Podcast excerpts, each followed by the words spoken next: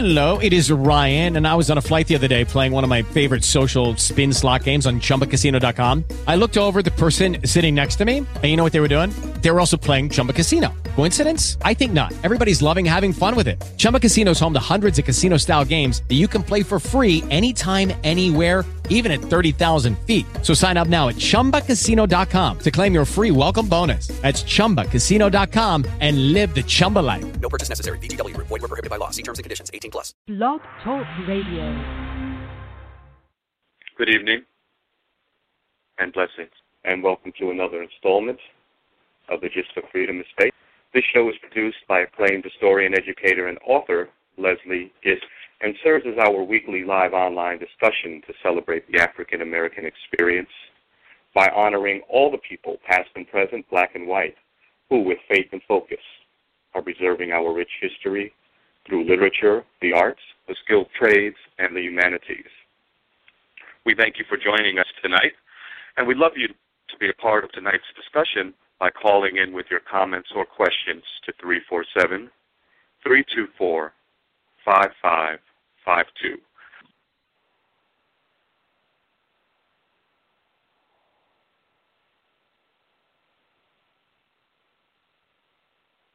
Mom, Yes. you can start. Good evening. Good evening. My name is Jamaal Brown, and I am your host for tonight here on the Gist of Freedom radio show. And tonight we have a fantastic show where we will be discussing a topic that is in the news, uh, that being the topic of monuments. We're going to be talking about a particular monument that you may or may not have heard of, one known as Cleopatra's Needle. And we'll discuss some history behind it. By the end of the show, you will know what it is, where it came from, who created it, uh, how it got into the hands of the New York Metropolitan Museum, and how you can see it today. Again, my name is Jamaal Brown. I am the founder and creator of Black 365, where we create a suite of culturally relevant products. Uh, our chief product being the Black 365 calendar. We have a book as well as uh, some Black History cards. You can check it out at black365.com. Uh, as I mentioned, uh, monuments are something that we see in all cultures, in all civilizations throughout history, throughout time. Even when you go inside of the Bible, you hear descriptions, you can read stories of monuments. One such monument, uh, some Christians uh, view as the first idea, a concept of a monument or something being preserved, is the manna from heaven. We all can recall that Exodus story where Moses was fleeing out of Egypt and God provided those who are on that Exodus with manna from heaven. They were instructed to keep that manna inside of jars and hold it as a testament, as something that they can recall, rec- um, reflect upon, and preserve, and be a symbol of something. Again, the manna from heaven. They kept it in jars as they were on their exodus. Also, the Tower of Babel. If you read Genesis chapter 11, verse 1 through 9, which we'll go through here shortly, we see inside the Bible images and information of monuments. Let's take a look here. Genesis chapter 11. I'm reading from the uh, New King, uh, New International Version. Genesis 11, verse 1. Now the whole world had one language and a common speech.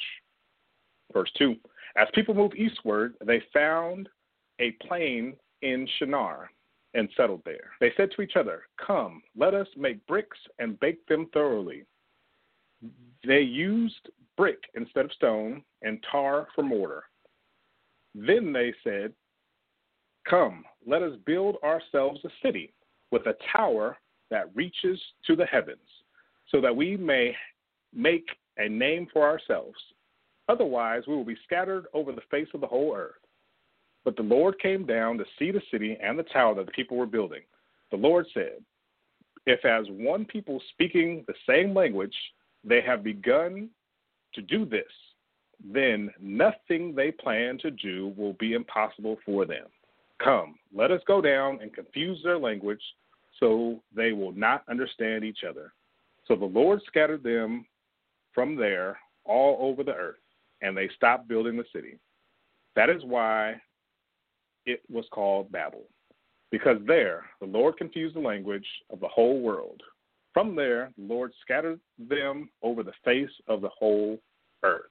Again, that is Genesis chapter 11, verses 1 through 9, where we see the people coming together, building an edifice, building cities, building a tower to memorialize a place and a time and a period that they felt was important to them. However, God had other plans. Again, tonight we will be discussing another monument that you may or may not have heard of, that being Cleopatra's Needle. What is it? What has come to be known as Cleopatra's Needle is actually three separate obelisks that have been taken from Egypt and displaced throughout the globe. The three pillars known as Cleopatra's Needle today they can be found in London, Paris, and New York City. We have a caller, uh, 404. You want to chime in? How are you doing? Doing fantastic, brother. How about yourself? I'm I'm just listening. I'm listening to what you're saying. Okay, great. Uh, real quick, just for posterity's sake, uh, what's your name? Where are you calling from? Um, my name is Roland. I live in New York. Roland from New York. Okay, uh, let me ask you. I know you just called in to listen, but uh, have you seen Cleopatra's Needle? Uh, I'm getting ahead of myself from my notes here, but uh, there in uh, Central Park. Have you have you have you had a chance to see the uh, Cleopatra's Needle? I, I haven't had. No, I, no, I haven't. Okay, okay. Again, thank you for calling, and uh, hopefully by the end of this, uh, tonight's show, you will be intrigued enough to make the sojourn down there and uh, check it out. Okay.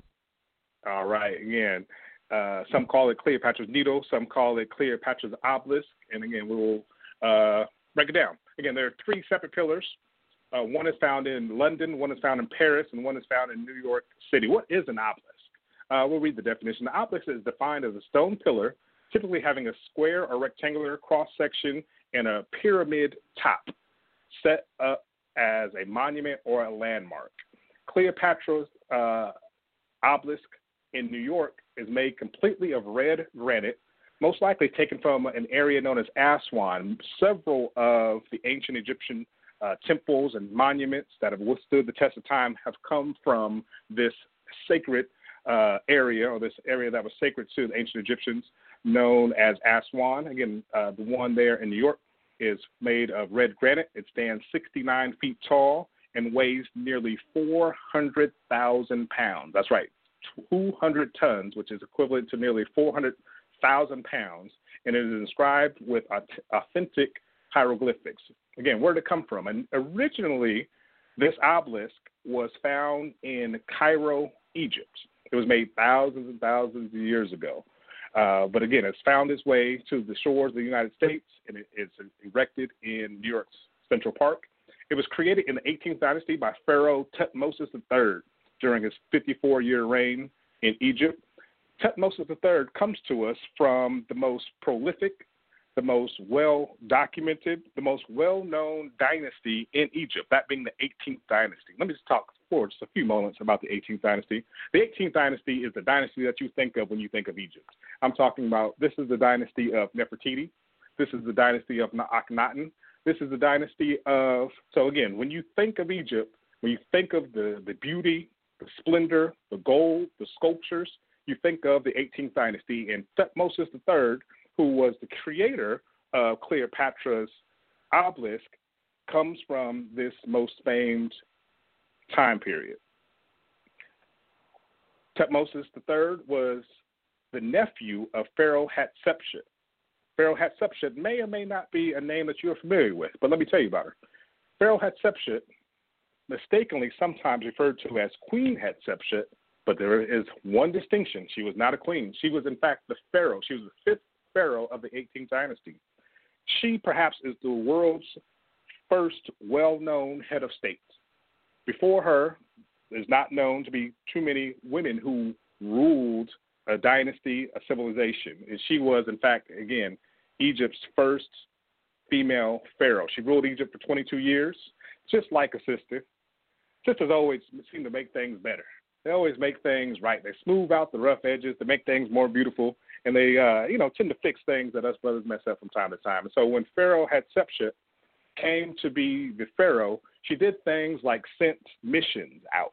She sent missions out to places that Egypt had historically been warring with. For example, she sent uh, uh, missions and boats full of gold, boats full of giraffes and elephants to places like India and other places. Again, this is the dynasty that we're talking about that produced so many beautiful things, so many larger than life, uh, dare I say, characters and personalities. And again, that she was the aunt of Pharaoh Thutmosis III. A little bit more about him. Again, it all comes together. It all makes sense here, but I got to give you some backdrop. Uh, Pharaoh Thutmosis III, he created the largest empire that Egypt had ever seen. During his reign, he expanded Egypt's territory north to present day Syria and south into Ethiopia and parts of Sudan. His name, the creator of this beautiful monument that still stands to this day, here on the shores of North America in New York City, uh, created this obelisk. Uh, his name loosely translates to e- eternal are the manifestations of God, born of the God of wisdom. Let me say that one more time. It's so beautiful. His name, Thutmosis III, loosely translates to eternal are the manifestations of God, born of the God of wisdom. Again, he created this obelisk, also known as a tekhen or tekenu. Uh, these objects historically have been signs or symbols of resurrection, assured resurrection. They're signs of power. They're signs of this is a hallowed or holy place where people have come to do great things. And how did this ancient symbol of resurrection that stood the test of time, that stood being buried in the stands, that stood uh, despite being burned, some say by the Persians, uh, how did it come to be in North America? Well, here it is. In May of 1877, Judge Elbert Farman was a U.S. ambassador to Egypt, and he secured what came to be known as Cleopatra's Needle as a gift for the United States from, the, from an Egyptian politician. The politician appreciated the fact that the United States remained somewhat neutral towards Egypt in a time there in the late 1800s when European powers sought to gain political power over Egypt. The United States sort of set back and remained neutral. They didn't, you know, uh, uh implant themselves. They didn't too much get involved with some turmoil and turnover that was taking place in Egypt. And so, as a sign of appreci- as as a sign of appreciation, as a sign of gratitude, a gift given by the Egyptian government uh, to the ambassador, the United States secured possession of Cleopatra's Needle or Cleopatra's obelisk. In the year 1880, the obelisk made its way from Egypt. Once it arrived in New York, it took about 39 days in a blizzard in New York to arrive to its current location. We have another caller, caller 904. Please tell us your name and where you're calling from. I want a piece of everything you do. One hundred thousand dollars. Caller from area code nine zero four. Can you hear us? All right. They might have just been calling in and listening to the good stuff we got going on. Also, they have some background noise going on there. So again, call from 904 if you would like to uh, turn down your background noise. Let us know, and we'll uh, put you back in for your question or comment in this conversation that we're having this evening about monuments and this particular monument that we have there. Sorry about that. Oh, no problem, brother. Uh, again, caller, what's your name and where you calling from? Uh, Jacksonville, Emmanuel, Washington. Brother, brother Washington, it's a pleasure to have you on this evening. Uh, what question or comment do you have on this uh, on this topic this evening? Well, I'm just tuning in, so I better uh, listen a little bit before I get a question in. Okay, no problem. It's a pleasure to have you. Pleasure to have you. Uh, for I understand you're a former uh, guest and a friend of the show. So again, it's a pleasure to have you in the house with us this evening. Oh, no doubt. Like, no doubt. No doubt. Yes, sir. Yes, sir. Again, we're talking about uh, monuments. Again, monuments have been in the news. We've seen monuments fall. We've seen monuments rise here in recent times. Some are going easily. Some are going with much strife and consternation. Uh, however, Uh, monuments are important to every culture, every civilization, and it seems odd to some. Why is this ancient Egyptian monument found in New York's Central Park? Again, my name is, for those who are just tuning in, my name is Jamaal Brown. I am back with the uh, just the Freedom uh, radio show. Uh, hopefully, you'll be hearing my voice more in the coming weeks and months and years. Uh, I am a historian uh, for more than half of my life. I read, researched, understood, and attempted to teach the best of our collective history from ancient Africa up to present day. Um, I am the creator of the website black365.com, B L A C K 365.com. There you will find a calendar that I've been producing along with a small team for the past 12 years. Inside of that calendar, you find a little bit of history that happened in our history on that day in history. 365 Days of Black Facts calendar uh, highlights an event in Black history every single day, and a whole host of other products there, black365.com. Now, now let's get back. We were talking about how and where and when and why this obelisk known as Cleopatra's obelisk arrived in New York. As I was saying, in the, the year was 1880 the obelisk made its way from Egypt to New York.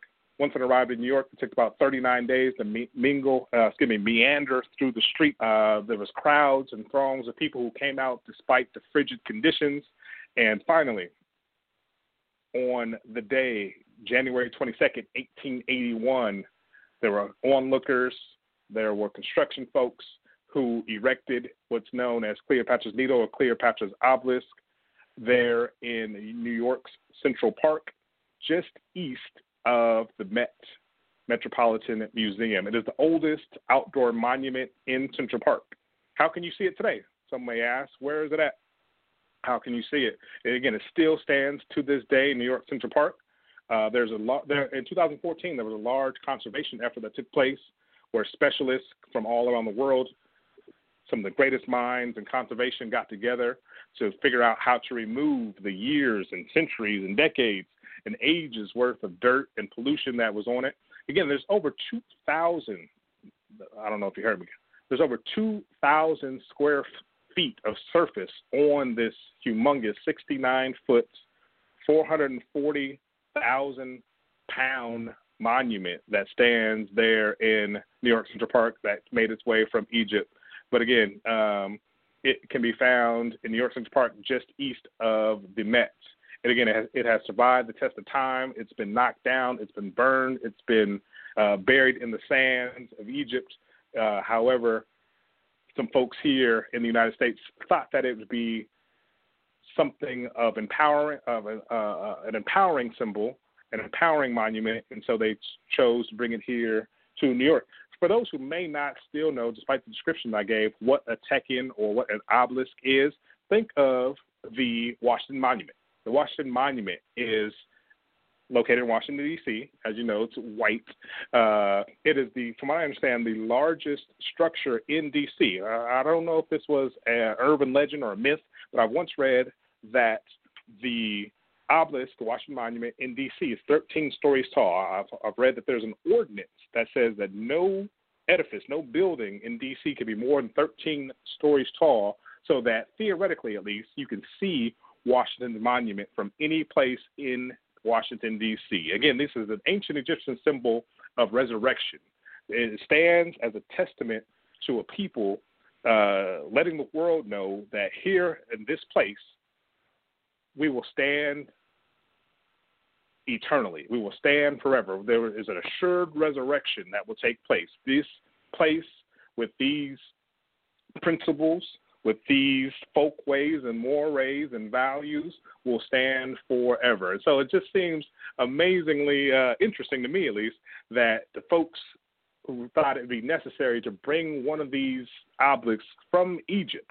Again, we don't exactly know uh, what's in, what was in the minds of those who decided to bring this to uh, this country, but perhaps they were saying, "Man, this civilization known as Egypt has existed since the beginning of time. Let us see if we can capture and, and, and propel some of the energy, some of the essence, some of the life force that has allowed that country and that civilization to stand with, with withstand the test of times, allow, allow us to uh, get some of that energy here with us. Similarly, um, as I was again wanting to tie in the fact that uh, there's been a number of monuments, as we all know, Confederate monuments uh, are, are coming down, monuments of Christopher Columbus, monuments of others are now uh, with this Black Lives Matter movement and the social change that is going on in our streets uh, uh, all over this country. Monuments are coming down, and it, it begs the question to ask: you know, what monuments um, should we keep? Should we preserve? Are monuments just things from the past that remind us of the past, or should they, again, be able to speak and provide um, inspiration and what have you? There's always a uh, interesting question, interesting juxtaposition that we have when we think about monuments and what they mean and what they stand for and what they should mean. Also, we're seeing the renaming of uh, military installations, military bases. Um, some say the Confederates, whose names are on these monuments, they were on the wrong side of history. They lost. Why would we have the names of traitors, folks who fought against the United States on uh, on buildings? That's a question that I'm asking you, those in the listening audience. We have um, Emmanuel, are you ready to uh, chime in? Uh, sure. um, so, um, as I was um, listening, and actually, um, I just got um, got out of um, the hospital, and while I was in the hospital, I was watching um, a great video by one of the um, African um, British historians, Robin Walker, um, who who wrote the book uh, When We Ruled, and mm-hmm. as I was um, you know learning um, through the video um, about you know just how great we we were in terms of um, as you're talking about uh, you know this uh, Cleopatra's uh, needle, and just talking about the buildings and and when I think about it now, you know, everything that we see in our modern day cities can be traced back to ancient Kemet. Yes, sir. Talk and about talk so, about it. Yeah, so you know, my one of my dilemmas is um, you know, just how much do we really need to um uh I guess try to resurrect our greatness when we um have laid you know as they say laid down civilization?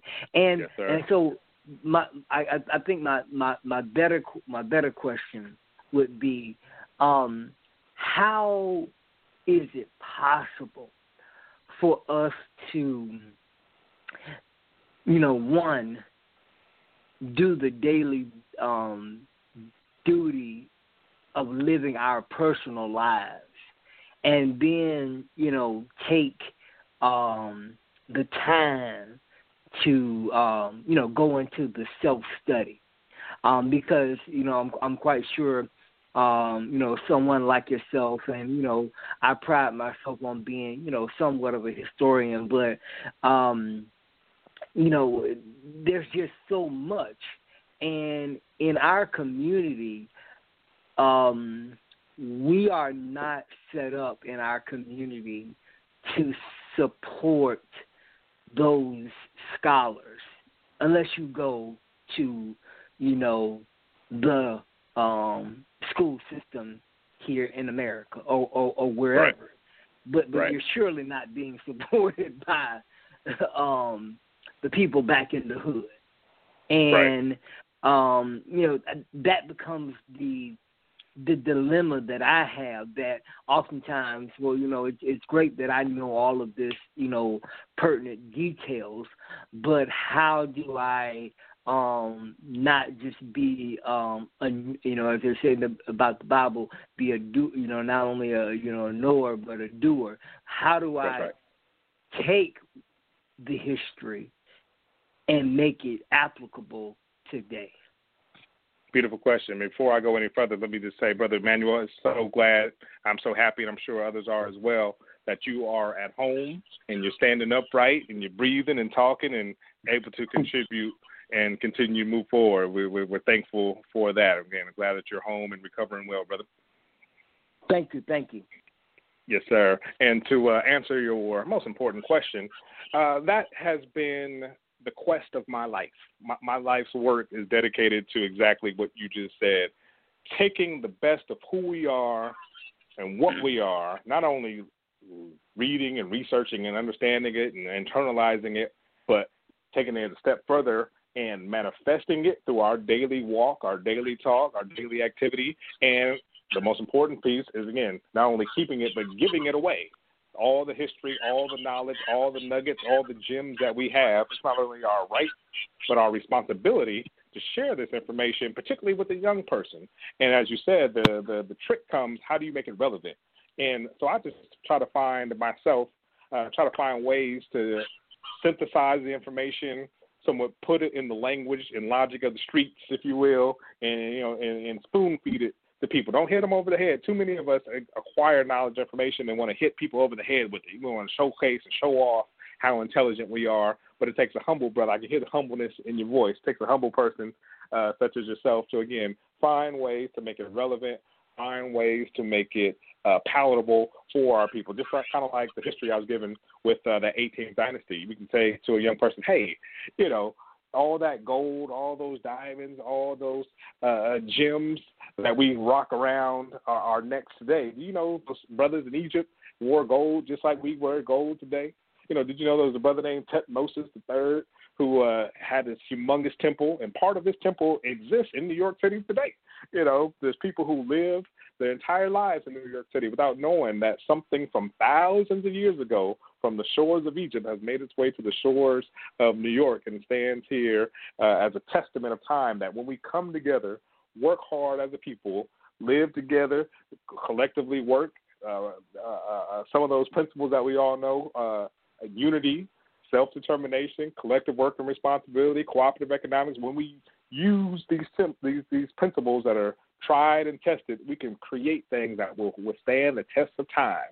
And you know, we can roll that into. Did you know Thutmosis III, his auntie, she kind of was like maybe a big mama. She was one of those sisters, you know, around the way that you know ruled and and did things well. She was the first pharaoh. You know, her name was Hatshepsut. And, you know, uh, she was related to a brother named Akhenaten, and he changed the game. You know, he had his thoughts and ideas on how things should how should, things should be, so he completely flipped the script. And you know, we can find these individuals, find these personalities from the past, uh, a humanize them and bring them to life, and you know, tell their stories and make them relevant, and uh, give their give their lives purpose and meaning and relevancy here today. You know, one of my favorite people from ancient Egypt, especially during this time of uh, the pandemic and homeschool. Again, uh, one of the things I like to say is not only our rights but our responsibility. And now we have time uh, uh as we're all at home and these stay-at-home orders and you know shelter-in-place orders that we have all across the country. We have time. You know, many of us we've watched everything on Netflix. At this point, we watched a million and one YouTube videos. We we've walked the dog. We we we've you know dusted off the bike. Now it's time for us to go back and dig into some of these books that we have in our libraries and on our shelves, and really again re- reread some of the books. That's what I found myself doing, rereading some of the books that I've already read and finding ways to synthesize and again humanize and bring to life the uh, individuals that I have been doing this reading about. Um, it's an excellent time to take our children and uh, and, and ourselves again. Uh, of course, you do your social distancing. Of course, you know, do all the things to keep safe. But uh, virtually every state in this United States, there are monuments. There are um, contributions of black people. You know, I'm here in the Los Angeles area. There are certain parts of Huntington Beach and other beaches where black people uh, were the primary purveyors, the primary participants, the primary folks who've laid the foundation for some of these areas, all up and down the uh, the coastline here in California. Um, there again are, are black beaches that were historically black and what have you. So again, I, I encourage each and every one of us uh, that will hear this broadcast to Find out what is the black history in my neighborhood, in my city, in my area code, in my town, in my half of the state. And, you know, let's take a trip. Let's get out and see the beautiful world around us and see the beautiful contributions that black people have made. Brother Emmanuel said it so very eloquently. We have laid the foundation of this nation. Our blood, sweat, and tears literally are in the soil of these United States, and you cannot go too far without seeing the great contributions of black people in this country. Before I close, let me just give a quick recap of some of the topics that we talked about. We talked about Cleopatra's Needle, created by Pharaoh Thutmose III in the 18th dynasty, uh, the greatest dynasty, in my opinion, in ancient Egypt. He created an obelisk. An obelisk is an ancient Egyptian symbol of resurrection, ancient Egyptian symbol of power and steadfastness. And the U.S. government got their hands on one in the years 1887. It was given as a gift to the United States and brought to the shores of the United States in 1880.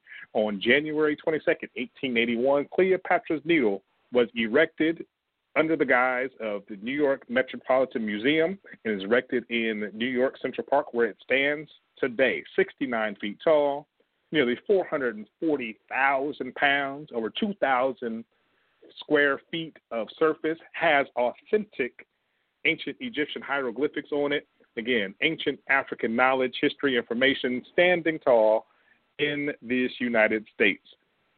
There are others that can be found. Um, authentic obelisks. There's one in London.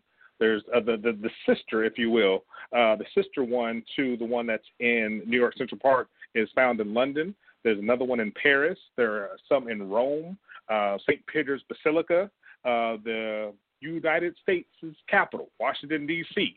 The largest building in Washington, D.C. is the Washington Monument, and it is, in fact, a replica of this ancient Egyptian symbol known as an obelisk or a tekhen, which, is, as I mentioned before, is a sign of resurrection, was a sign of steadfastness, is a sign of strength. Uh, again, Black history, what we call Black history, truly is world history, and you can't go too far kicking over a rock or digging too deep without discovering and uncovering Black history. We are the mothers and fathers of civilization, the world's first doctors, first lawyers, first politicians, first mathematicians, everywhere we went on this entire globe. When people begin to dig, they see blackness, they see greatness, they see us. I am Jamaal Brown. You're tuned in to another exciting episode of the of Freedom radio show. You'll be hearing my voice in the near future. For, for now, I am signing off. Thank you all for listening. Talk to you soon. Peace.